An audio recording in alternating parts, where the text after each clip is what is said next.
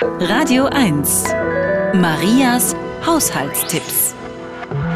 Geben Sie beim Waschen von Strumpfhosen dem Wasser einen Schuss Essig zu. So halten die Strumpfhosen länger und ziehen keine Fäden.